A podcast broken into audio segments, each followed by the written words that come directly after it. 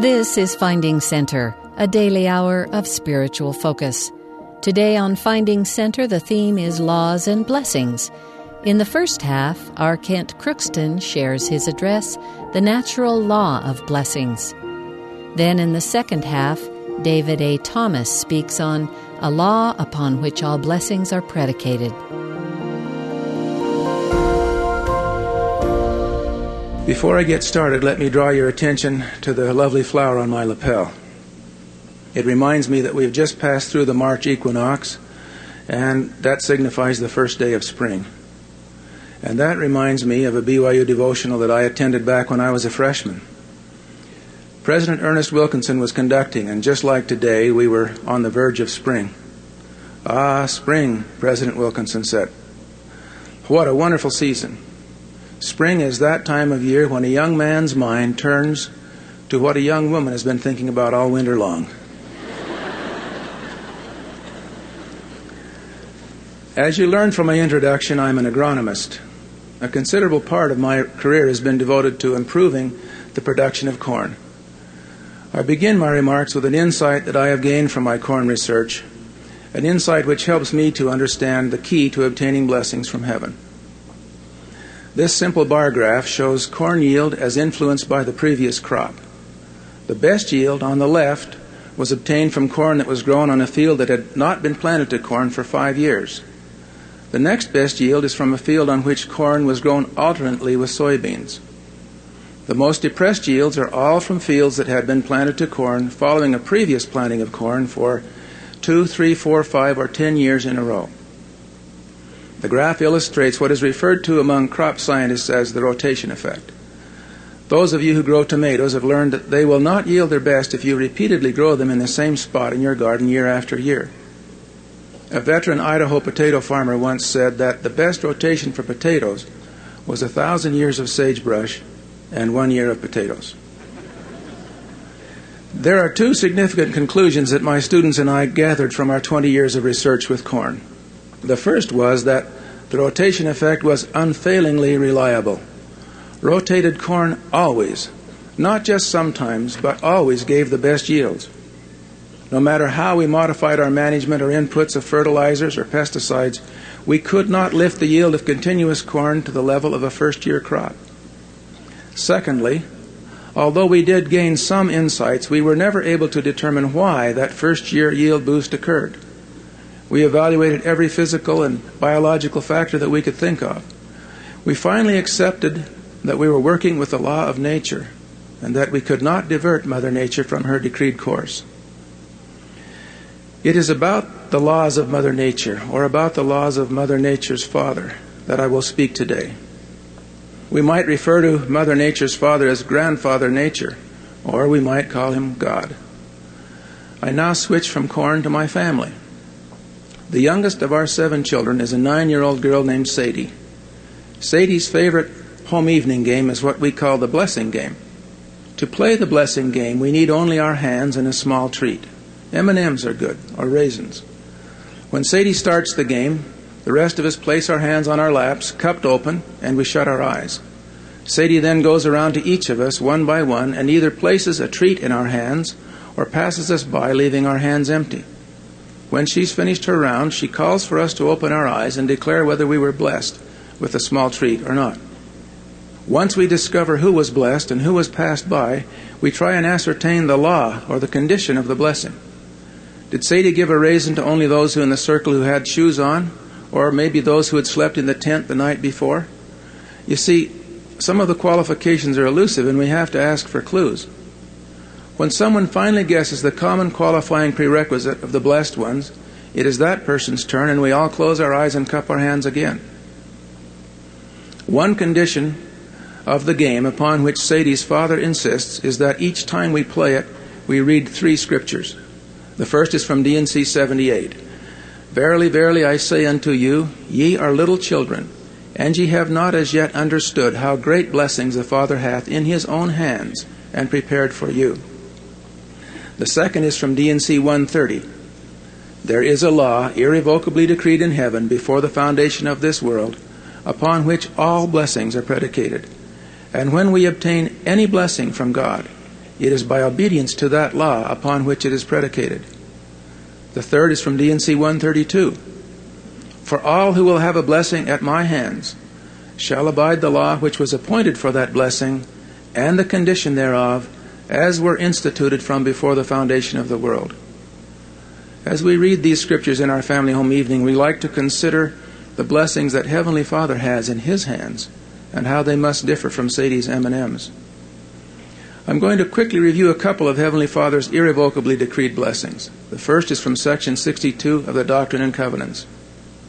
Nevertheless, ye are blessed, for the testimony which ye have borne is recorded in heaven for the angels to look upon, and they rejoice over you, and your sins are forgiven you.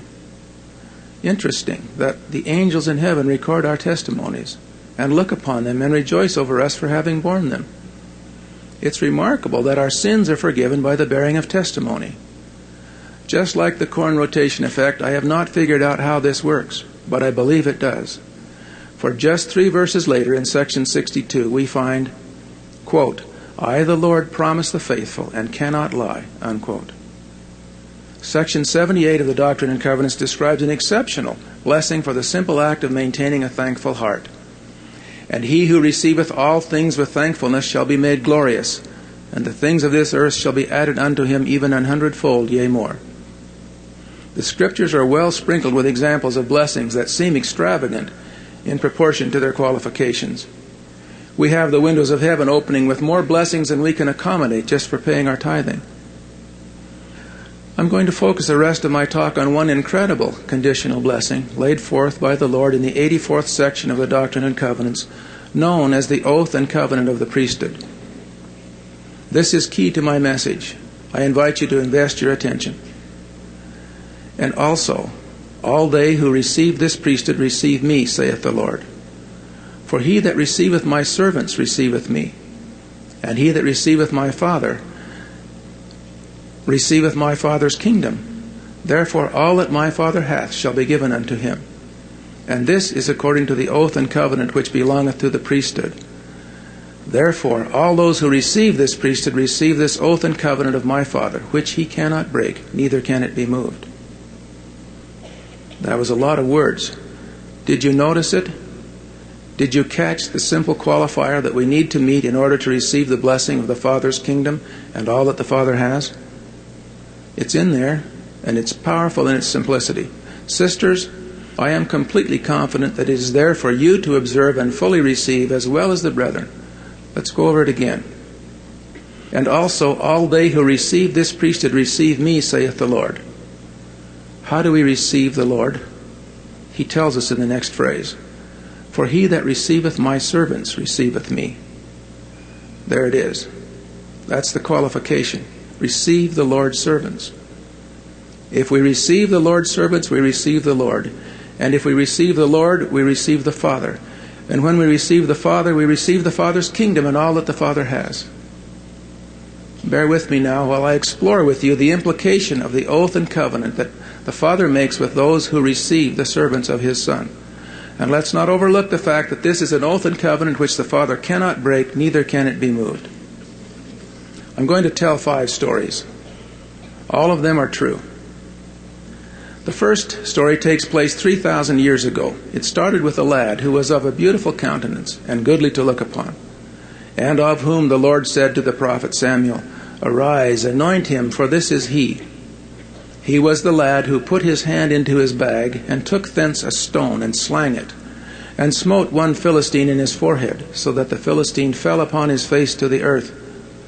Yes, this was David, who returned from the slaughter of the Philistine to encounter the women coming out of all the cities of Israel, singing and dancing with instruments of music, saying, Saul has slain his thousands, and David his ten thousands.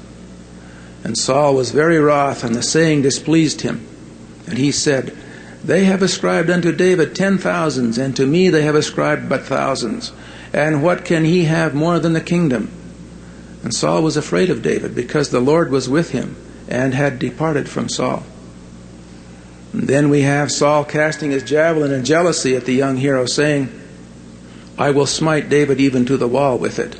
And David, thenceforth, avoided out of Saul's presence. The part of the story I want to focus on is the part where Saul, hearing that David was in the wilderness, took 3,000 chosen men out of all Israel and went to seek David and his men upon the rocks of the wild goats. This is the part where David and his men were hidden in the very cave into which Saul entered to take a nap. And the men of David said unto him, Behold, the day of which the Lord said unto thee, I will deliver thine enemy into thine hand, that thou mayest do to him as it shall seem good unto thee. Now, under these circumstances, what thoughts must have passed through David's head? It was obvious to David that Samuel and the Lord had rejected Saul, that Saul was a belligerent and mean spirited man whose principal activity was to hunt David for his life. That the people of Israel loved David, that David was their hero, and most of all, that he, David, had been selected by God and anointed by the prophet to replace Saul as king. So, what did David do? The record tells us that he crept forth quietly and cut off the skirt of Saul's robe. And when Saul rose up out of the cave and departed, David let him go a safe distance and then called after him, holding up the skirt of the robe, saying, My lord, the king! And when Saul looked behind him, David stooped with his face to the earth and bowed himself. Then, realizing what had happened, how his life had been in the hands of David, and that David had spared him, and was at that moment kneeling before him, Saul lifted up his voice and wept. Are we not impressed with the conduct of David? Under the circumstances, has he not acted admirably? But there are two more verses we must read. And it came to pass afterward that David's heart smote him, because he had cut off Saul's skirt. And he said unto his men, The Lord forbid that I should do this thing unto my master, the Lord's anointed, to stretch forth mine hand against him, seeing that he is the anointed of the Lord. When I consider this story and the admirable perspective and actions of David, I am left in awe. I cannot think of another account which compares to this one as an example of honoring an anointed servant of the Lord, even when that servant, by any accounting, did not appear worthy of it. My next story takes place in New Zealand, where my missionary companion and I were laboring in a suburb of the capital city of Wellington. I have changed people's names. We arrived at sacrament meeting one evening to discover the chapel completely filled. The branch president was being released. There were no seats left, so we stood in the back. I noticed sitting on the last bench a member of the branch who was inactive. His name was Jimmy Solomon. Jimmy drove a taxi, and I had seen him on the streets several times, usually with a cigar in his mouth. Everyone's here to see the change of guard, I thought, even Jimmy Solomon. After the retiring branch president had been given a vote of thanks, the mission president told the congregation that the Lord had called Brother Jimmy Solomon to be the next branch president. A gasp arose from the congregation. It seemed that everyone turned and looked at Jimmy. His head was down, and he was twisting a small cap in his hands. All who feel they can support Brother Solomon in this calling, please indicate with a show of hands. A few hands went up. Are there any opposed? The room was filled with hands. I had never witnessed such a thing. What do they do now? I thought. The meeting was adjourned. All who were opposed were invited into the cultural hall to share their concerns. My companion and I did not join the group. The next morning we learned that after much discussion, Jimmy Solomon had been sustained and ordained the new president of the branch. About a week later, my companion and I were standing on the corner of a busy street in Wellington, and we noticed a familiar figure driving a taxi toward us. As he passed by, we saw, to our disappointment, that there was a cigar in President Solomon's mouth. That was the last I saw of Jimmy Solomon before I was transferred. A year later, I returned to that same branch to perform a baptism. Following the service, we were invited to the home of a good brother the brother who had been the branch president just prior to Jimmy Solomon. When we had finished our meal, he said, Come, there's something I want you to see. And we went with him down the street to the house of Jimmy Solomon. The room we entered was brightly lit and warm and full of the feeling of friendship. As I took Jimmy Solomon's large hand, I noticed his face. It radiated. He was enthusiastic about our missionary work and talked about his love for the temple. What happened? I asked the good brother as we left Jimmy's house a while later. Well, he answered, as you remember, it was a challenging time for all of us when Jimmy was selected to lead the branch. The high priest group got together. We all agreed the Lord must have called Jimmy because none of us would have ever thought of it. And we reckoned that if the Lord had called Jimmy, it was our duty to sustain him. Together we went to him and assured him of our love and support. We volunteered callings. Jimmy threw away his cigar. He started acting like the leader that the Lord knew he was. And you know what? He went around to all of his beer drinking buddies and got them started back to church too. He's taken several of them to the temple. It's been wonderful. I couldn't have reached those men. And as you saw today, we're building a new chapel. The old one can't hold all of us anymore. That's the end of story two. Story three took place when I was a graduate student. I was standing before a chalkboard about halfway through my preliminary oral exam for the PhD.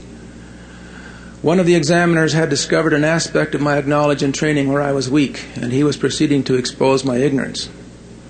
I recall very clearly how my thoughts floated above me as it were up out of my reach. And when the professor would ask me a question, my thoughts would begin to drift slowly down toward me. But before they could reach me, I'd be hit with another question, and my thoughts would all retreat back up again. I lost all hope completely, and instead of answers to the questions, I began to consider how I was going to deal with failing this exam. Suddenly, a different member of the examining committee broke in. Stop! That's enough. Crookston, come and sit down. It's my turn to ask questions. I returned to my chair, feeling that I had been plucked from the roasting pan only to be tossed into the fire. He who had ordered me to sit down was a biochemist, and biochemistry was a subject in which I was less fluent than the one I had just been floundering. But instead of biochemistry, professor proceeded to ask me about my family, about my father's occupation, once he could see that I was clear headed again, he nurtured me through a discussion which led us into an area where I was able to serve as teacher to him. Soon another examiner took up where the biochemist had left off, and I blossomed with answers that came to me quickly, and I passed the exam. I've looked back on that experience a hundred times. And every time I do, I wonder what might have become of me if that professor had not received me, had not calmed me, had not allowed me to demonstrate one of my strengths rather than leave me to wallow in my weakness. He will forever remain one of my saviors. Story number four is a short one. We were living in the city of St. Paul, which is home to one of America's great Catholic cathedrals. One of the archbishops of the church presides there. One morning in the newspaper, I read that the archbishop had been arrested for driving while intoxicated. I was startled. Later that same day, one of my graduate students came to my office. She was a Catholic nun. Meaning to express concern and empathy, I asked her about the news of the Archbishop. Oh, the dear, dear man, she replied quickly. I've been praying for him ever since we received the news. He is my Archbishop. He needs my support. No sooner had I registered her sweet, supportive nature than a disturbing question darted into my mind. How would I have responded had the same news been printed about our stake president and the Catholic sister had been asking the question of me? Perhaps this story has made you uncomfortable. Let me be so bold as to move from the Archbishop and the stake president to the prophet Joseph Smith. This will be story number five. It was late at night. I was alone on an assignment in Africa, and I was reading a book entitled Joseph Smith, the First Mormon, written by Donna Hill. It was a book that bore the mark of scholarship with hundreds of notes and references. In one of the later chapters, which was entitled Dissent in Nauvoo, the author had documented what appeared to be unlawful actions and associated cover up on the part of the prophet in ordering the destruction of the Nauvoo expositor. I checked the references, they appeared solid. I grew uneasy. A disturbing spirit entered the room. I shut the book. I turned out the light. I was troubled by what I was feeling. I wished I had never been given the book. And then, suddenly, all the noises of my mind went still. It was like a, a, late winter afternoon when all the sparrows of the neighborhood seemed to have gathered into one single tree, and they go about hopping and chirping like it was a little sparrow conference or something. Maybe you've heard that. If you're like me, you don't notice it until something causes all the little birds to fall silent. They do that Suddenly they all stop exactly at once. And then the silence is so conspicuous that you take notice. Well, my mind went silent like that. And into the silence there came what I could best describe as a scolding. So, the word said, you feel to reprove the actions of the prophet, do you? You're upset here in the darkness because someone wrote something in their journal suggesting that Joseph Smith was not perfect. Not perfect. Imperfection disappoints you. And just who do you think you are? What do you suppose you would have done had you been in charge in Nauvoo during those grim days? How would you have dealt with the apostasy, the enmity, the slander, the unending threats on your life? You expected perfection. You know better than that. Only Jesus was perfect. What imperfection would you have chosen for Joseph? Go ahead, you choose. What imperfection would you accept? He did have failings, you know. Some of them are documented right in the Doctrine and Covenants. And you, you get up on your high horse and condemn him for being immortal. Shame on you. The chastisement continued. Your problem, young man, your biggest challenge in your church life will be to accept those turkeys they call to preside over you at the local level in the church. Turkeys is what you will be inclined to call them because they will make mistakes, some disturbing ones. Your test will be to overlook imperfections, especially in those that appear to you to be less qualified for office than you think you are. Now get down off your high horse and start being thankful for the life of an imperfect man who, as a prophet of God, has brought into your life treasures immeasurable. Be thankful for President Kimball, who has struggled mightily with imperfections and gone on to earn and deserve the office of prophet and to serve as an inspiration to millions, including you. And then the words stopped, and I slipped out from under my covers and my knees found the floor, and I apologized. And I began pouring out a prayer of thankfulness for the prophet Joseph Smith and for all that he had done for me. And I thanked the Lord for my bishop and for the time and effort that he spent in behalf of my family. And I expressed appreciation for teachers on low wages who taught my children in school and for politicians and judges struggling through the defects of imperfect systems on my behalf. And then I joyfully expressed thanks for the feelings of acceptance and appreciation that had moved into my heart, replacing criticism and censure. I trust that these few stories have helped you understand my feelings and perspectives related to the business of receiving the Lord's servants. You can see that I believe that the servants of the Lord are all around us and that we have opportunity to receive them every day. Actually, I've studied the qualifier and the promise within the oath and covenant of the priesthood for almost as long as I have studied corn. And like the corn rotation effect, I do not fully understand this promise. How such a modest qualifier can result in such an awesome blessing. But I do believe I have achieved some insight into how it works. Bear with me while we role play for just a moment. It's a hot day. You're in traffic, which is at a virtual standstill. You're late for your appointment. You're exasperated. On your right, a vehicle approaches. You stay close to the car in front of you. The car behind you stays close to you. Notice how you feel. Now, see it differently. See yourself letting a space open up in front of you and you motioning the approaching vehicle to move in. Did you see a wave and a smile? Also, notice this the very instant we made the decision to open up and let the other driver in, something happened within us. I'm sure you felt it. As soon as we decided to let the other car in, our way of being was altered. Would I be correct in suggesting that when we opened up a space in the traffic, our way of being became Christ like? And he who receiveth my servants receiveth me. The scriptures are full of this principle. From Matthew we have, Then shall the king say unto them on his right hand, Come ye blessed of my Father, inherit the kingdom prepared for you from the foundation of the world. For I was an hungered, and ye gave me meat. I was thirsty, and ye gave me drink. I was a stranger, and ye took me in. Naked, and ye clothed me. I was sick, and ye visited me. I was in prison, and ye came unto me. Then shall the righteous answer him, saying, Lord, when saw we thee an hungered, and fed thee, or thirsty, and gave thee drink? Or when saw we thee a stranger, and took thee in, or naked, and clothed thee? Or when saw we thee sick, or in prison, and came unto thee? And the king shall answer, and say unto them, Verily I say unto you, Inasmuch as ye have done it unto one of the least of these my brethren, ye have done it unto me. Is it not clear that everyone with whom we associate, everyone, from beginners on the job to seasoned veterans who preside over us, all are benefited when we receive them and support them, even when we disagree with them? I am sure of it.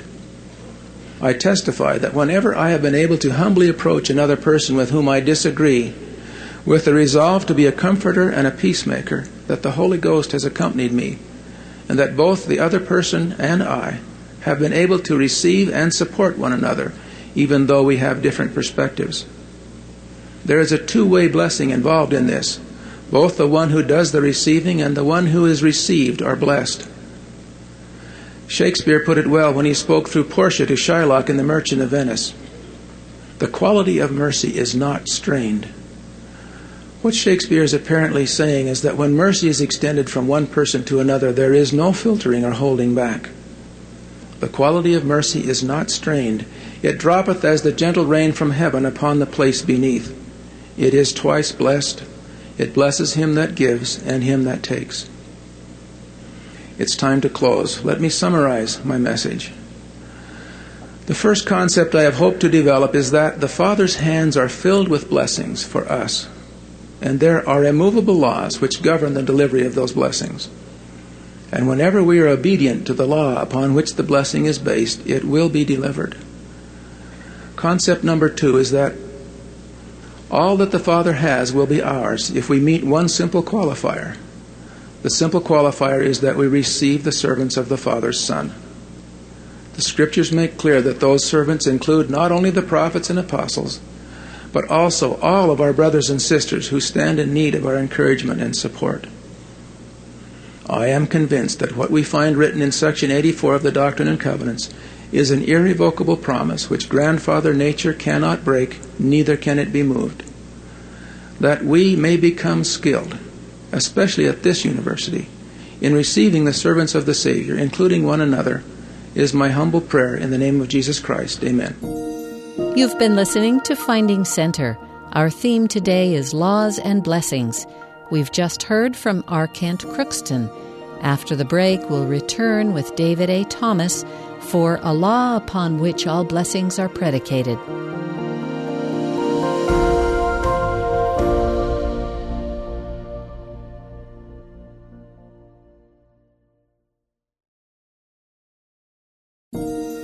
This is Finding Center, a daily hour of spiritual focus. Our theme today is Laws and Blessings. Next is David A. Thomas, BYU professor at the J. Reuben Clark Law School at the time of this address, titled A Law Upon Which All Blessings Are Predicated.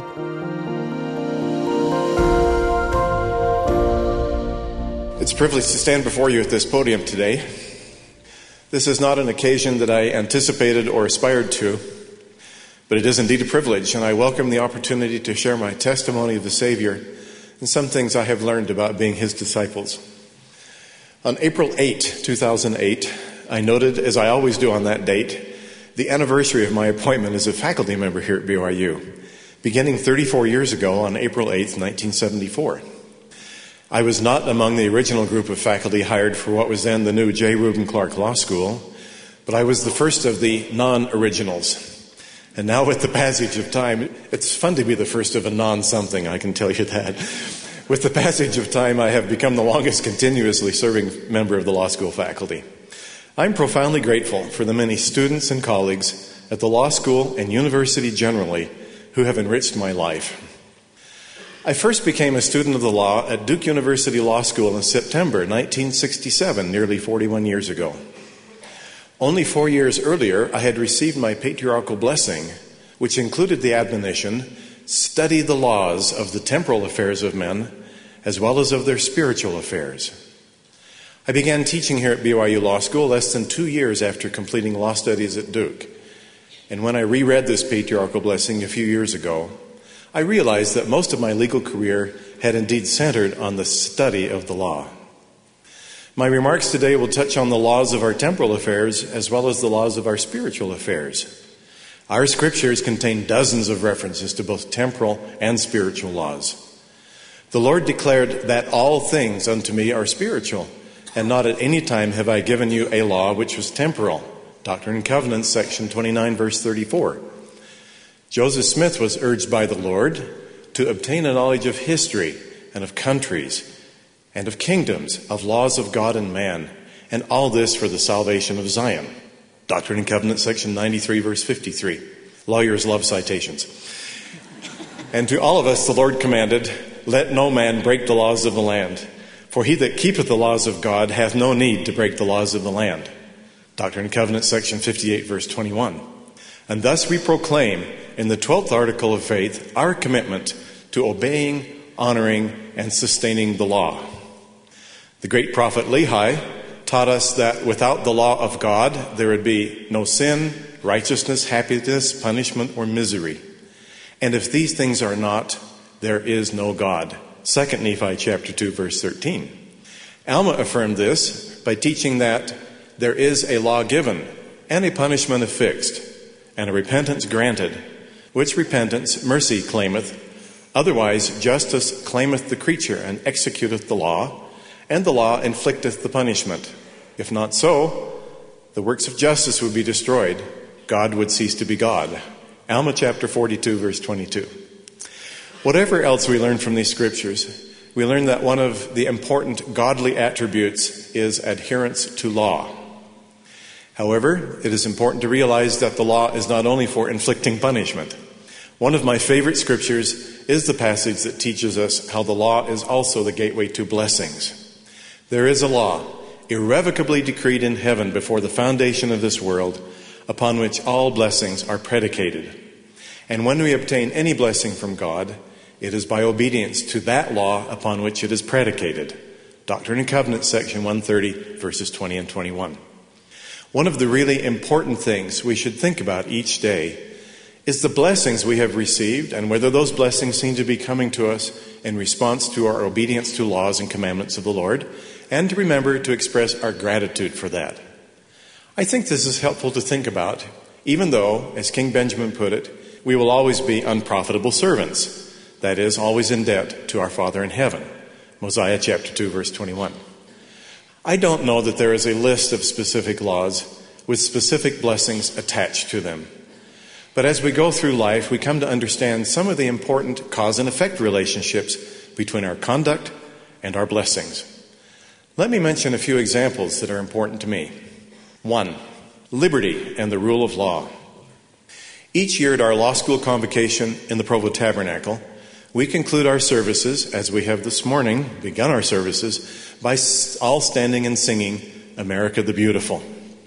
The sights and sounds of that experience have always stirred me, as they did this morning, even after participating in this for over 30 years.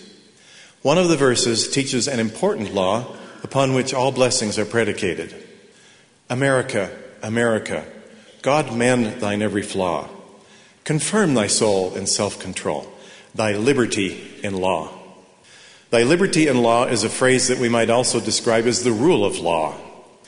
After a career of observation and study, it is clear to me that all of our human rights and civil liberties, indeed every blessing emanating from this promised land, are predicated on our success in obeying, honoring, and sustaining the law, as we declare in our 12th article of faith. In those nations where the commitment to the rule of law is weakest, the suffering of the people is the deepest. Strengthening the commitment to rule of law is not only a national or community undertaking, it is a challenge we all face individually. We do not disobey or ignore or flaunt our laws without weakening the fabric of our society. If our laws are not wise, we have well known processes for addressing those flaws. One of those processes is wise participation in our electoral events. Thus, Mosiah taught, Therefore, choose you by the voice of the people, judges, that ye may be judged according to the laws which have been given you by our fathers and which are correct, and which are given them by the hand of the Lord. Now it is not common that the voice of the people desireth anything contrary to that which is right, but is common for the lesser part of the people to desire that which is not right. Therefore, this shall ye observe, and make it your law, to do your business by the voice of the people. And if the time comes that the voice of the people doth choose iniquity, then is the time that the judgments of God will come upon you. Mosiah chapter 29, verses 25 through 27. Two, blessings predicated on health laws. Another law upon which important blessings are predicated is found in the 89th section of the Doctrine and Covenants, familiar to us as the Word of Wisdom. This revelation shows forth the order and will of God and the temporal salvation of all saints in the last days. Doctrine and Covenants, section 89, verse 2. It tells us things to avoid and things to do. Then it states what almost sounds like a legal principle. And all saints who remember to keep and do these sayings, walking in obedience to the commandments, shall receive health in their navel and marrow to their bones, and shall find wisdom and great treasures of knowledge, even hidden treasures, and shall run and not be weary, and shall walk and not faint. And I, the Lord, give unto them a promise that the destroying angel shall pass by them as the children of Israel and not slay them. Amen. Doctrine and Covenants, section 89, verses 18 through 21. Everywhere we go, we see the negative and positive consequences of this law on the physical condition of our people. Less visible, but more important, is the effect of this law on the spiritual health of the saints. Our obedience to this law has much to do with whether we are inviting the Spirit into our lives or leading lives that are not welcoming to the Spirit. Somewhat related to this law are three minor laws I learned about when I was required to begin military service midway through law school. When I arrived in Vietnam on August 15, 1969, I was assigned to the Army's 1st Infantry Division in active combat. When I was assigned to my unit in the division, I looked like this, with my M16 automatic rifle in one hand and my steel helmet in the other. Because it was too dangerous to travel on the ground, I was told to get in a helicopter. The helicopter is what we called a Huey.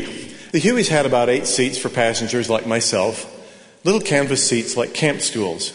Four of the seats faced forward, and two on each side faced out to the side. These Hueys had a machine gun mounted on each side and when they flew, one soldier manned each machine gun. The side doors, like doors on a van, were pulled all the way back so the machine gunners could operate their guns if needed. I took my place on one of the side seats, facing out to the side, with a completely clear and open view because the side door had been pulled all the way back. With my rifle in one hand and my steel helmet in the other arm, I took my seat, looking forward to my first ride in a Huey helicopter. In a great roar of its engine and rush of wind from its rotor blades, the chopper lifted off, rising straight in the air for about 200 feet. Then, as it prepared to turn in the direction of where it was taking me, it leaned over or banked steeply to my side so that I was looking almost straight down out of my open door. At that moment, I realized one, that I had forgotten to fasten my seatbelt. Two, that both my hands were full of important things that I didn't want, did not want to drop out of the helicopter my rifle and my helmet. Then realization number three happened. I started to slide out of my seat and drop out of the turning helicopter. What happened next? Just before I fell from the helicopter, my feet discovered that each of these little camp stool like seats had two little straight aluminum legs. My left foot found one of these, and I wrapped my boot tightly around it just as I was about to fall, and I managed to hold on until the helicopter straightened out. You will not be surprised to learn that I now always fasten my seatbelt when I drive. And it was on this occasion I learned some new things about the law of unintended consequences, about Murphy's Law, if anything can go wrong, it will, and about the law of gravity. Number three, blessings predicated on the law of obedience. Indeed, obedience is its own law. In the summer of 1847, tracks were first made by the creaking wagons and dusty, weary members of the Pioneer Company of Latter day Saints blazing the trail to the Salt Lake Valley. The tracks are found in a remote corner of southwestern Wyoming, away from human activity, and it is at this spot that Brigham Young fell seriously ill with fever. Over the next 21 years, until 1868, tens of thousands of wagon and handcart wheels and pioneer feet, adult and child, wore on these tracks, so that now over 160 years after that first pioneer wagon train, in places the vegetation still will not grow back and the tracks are still discernible. These faithful immigrants, these blessed, honored pioneers, symbolize a commitment to obedience that must forever remain an example to us. Among these many thousands were my wife Paula's second great grandparents, Hans and Maren Rasmussen from Denmark. They were prosperous farmers when they accepted the restored gospel in Denmark. They responded eagerly and obediently to the call to come to Zion. After selling their farm, they paid their tithing, made a substantial contribution to the Perpetual Immigration Fund, and then equipped and funded themselves and about 30 other Danish saints for the journey to Salt Lake City. With a covered wagon and one of the two wagon trains accompanying the ill fated Willie and Martin handcart companies, they started their journey, too late, in the summer of 1856. Among their several children were two year old twin girls. Soon after they got started, one of these girls, named Christina and known as Stina, came down with a simple childhood infection and, unable to be treated on the trail, died in August 1856. As if this tragedy were not enough, two months later, they were caught in the early and ferocious snow and windstorms that caused so much terrible suffering for all in the Willie and Martin companies. They also lost almost all of their goods. Shortly after arriving in Salt Lake City, the Rasmussens were called to go south and help settle the pioneer community of Ephraim, Utah. Soon thereafter, they were sent further south to help settle the community of Richfield, Utah, where they lived in a dugout. A year later, they were sent back to Ephraim. As recorded in the Rasmussen family history, here they established their home by digging a dugout to which was added a two room adobe house. Later, and which was the home where this one time rich young Danish convert couple spent the remainder of their lives. Here they raised their family. And though they never enjoyed even the luxury of a cook stove, they often gave expression to their joy of having been found worthy to make these sacrifices and to live among the saints of latter days. They often said they would gladly do it all over again if necessary, to enjoy the blessings of their deep testimony of the gospel. Many, many blessings are predicated upon the law of obedience. Four, blessings predicated on the laws of teaching and learning by the Spirit. Another law upon which blessings are predicated is found in the admonition that sounds like a law that the Spirit shall be given unto you by the prayer of faith, and if ye receive not the Spirit, ye shall not teach. Doctrine and Covenants, section 42, verse 14. Our scriptures refer to spiritual gifts of knowledge and wisdom, D&C 46, Moroni chapter 10, and to admonitions to seek learning by study and faith, D&C 88 and 109. I understand from these scriptures that both teaching and learning are gifts of the Spirit, and that they are enjoyed as spiritual gifts when we do our very best to invite the Spirit into our lives. Maybe this has already been really obvious to most of you, but there is, in fact, a connection between spirituality and success in our academic endeavors. So, what sort of obedience may yield the blessings of enhanced teaching and learning? The scriptures tell us one, we should be humble, that is, not prideful in our learning. And the wise, the learned, and they that are rich and who are puffed up because of their learning and their wisdom and their riches, yea, they are they whom he despiseth. We should be, number two, receptive to the teachings of the Spirit. D&C section 50 tells us, He that receiveth light and continueth in God receiveth more light. And we should be, number three, obedient to the commandments. 2 Nephi chapter 9, verses 28 and 29 tell us, When they are learned, they think they are wise, and they hearken not unto the counsel of God. To be learned is good, if they hearken unto the counsels of God. I am sure there are many things we can do to enhance our teaching and learning. Here's one I've had personal experience with.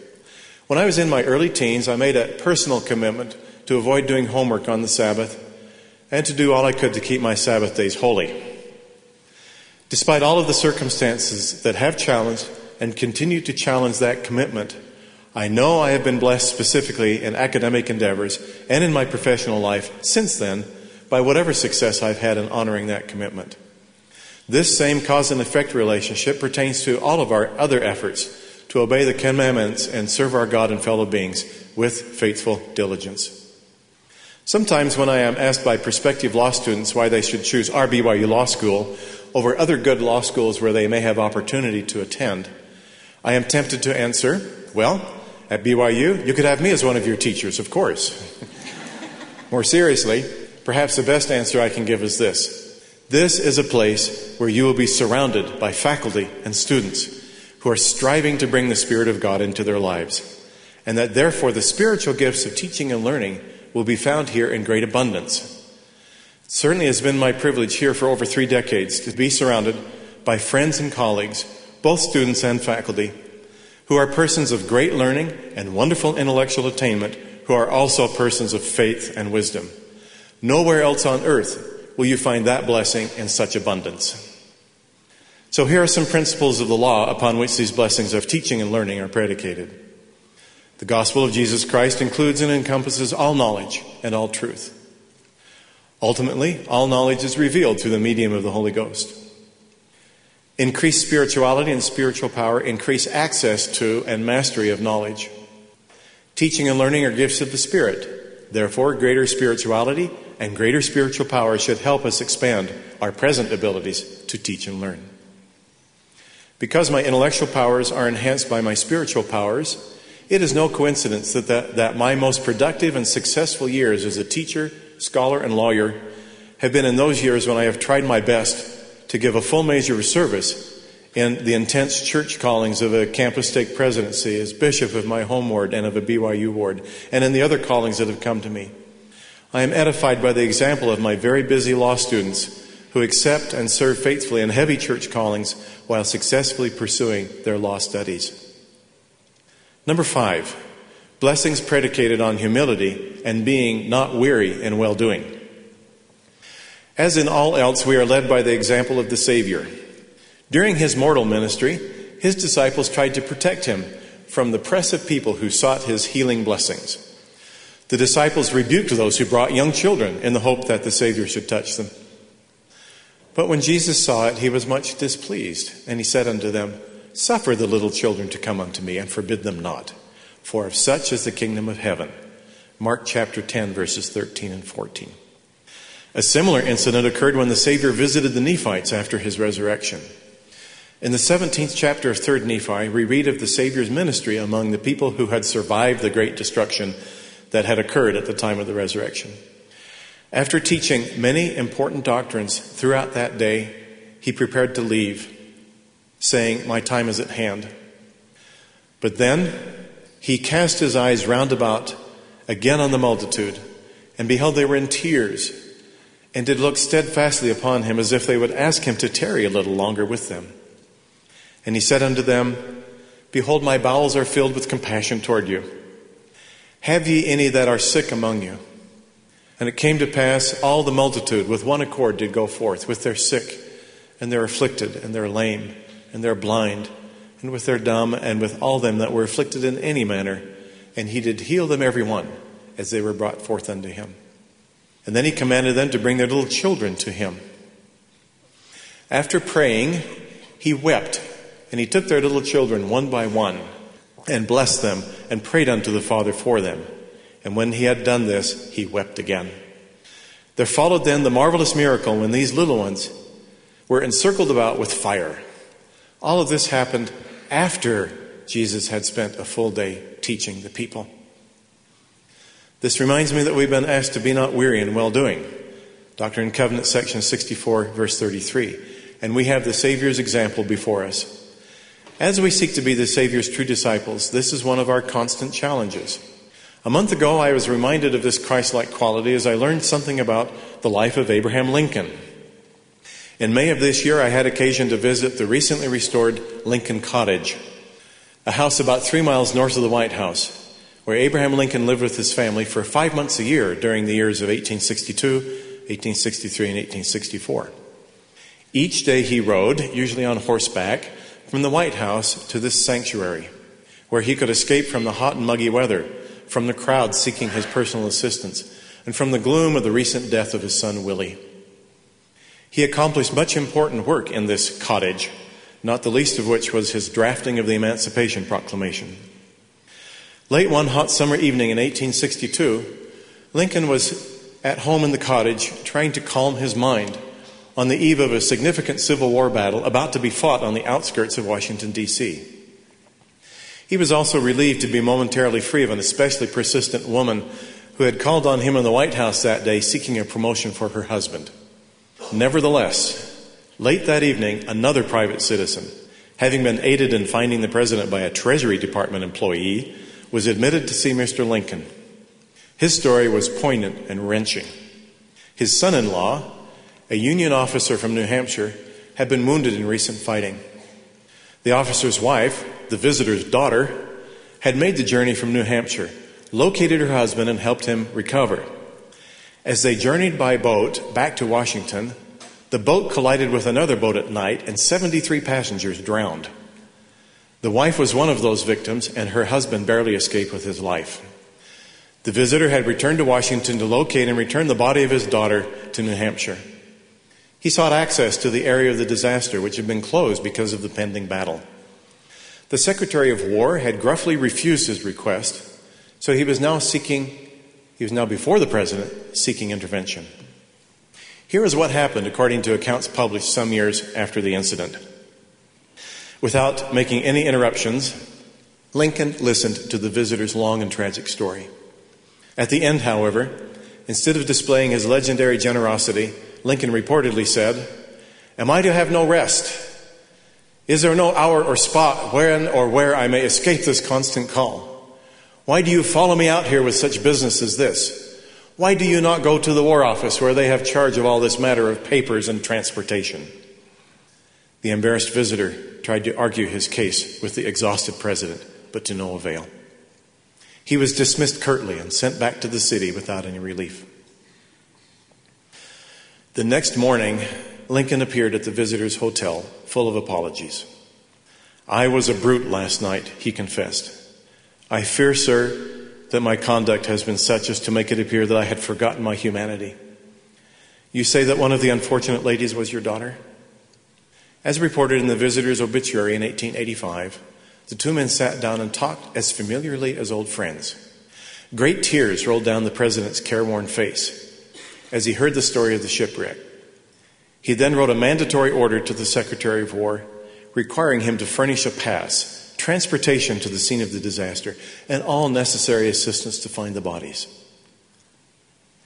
The result was that after cruising along the shore in the vicinity of the wreck, and after much inquiry among the inhabitants, the place where the bodies had washed ashore and the place of interment were discovered, and they were brought home to their native New Hampshire.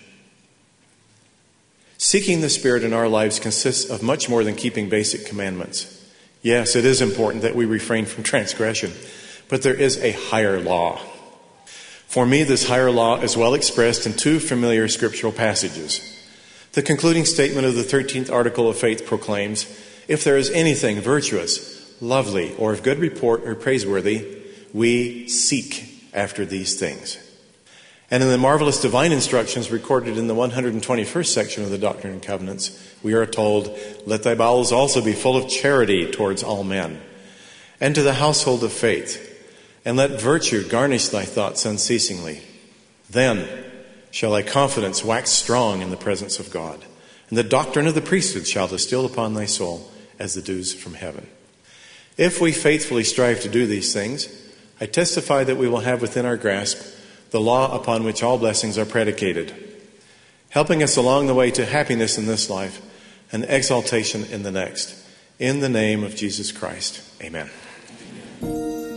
You've been listening to Finding Center. Join us every weekday for an hour of inspiration and spiritual focus. Today's theme was Laws and Blessings, with thoughts from R. Kent Crookston and David A. Thomas. Find links to the full text, audio, and video of these addresses at byuradio.org slash finding center.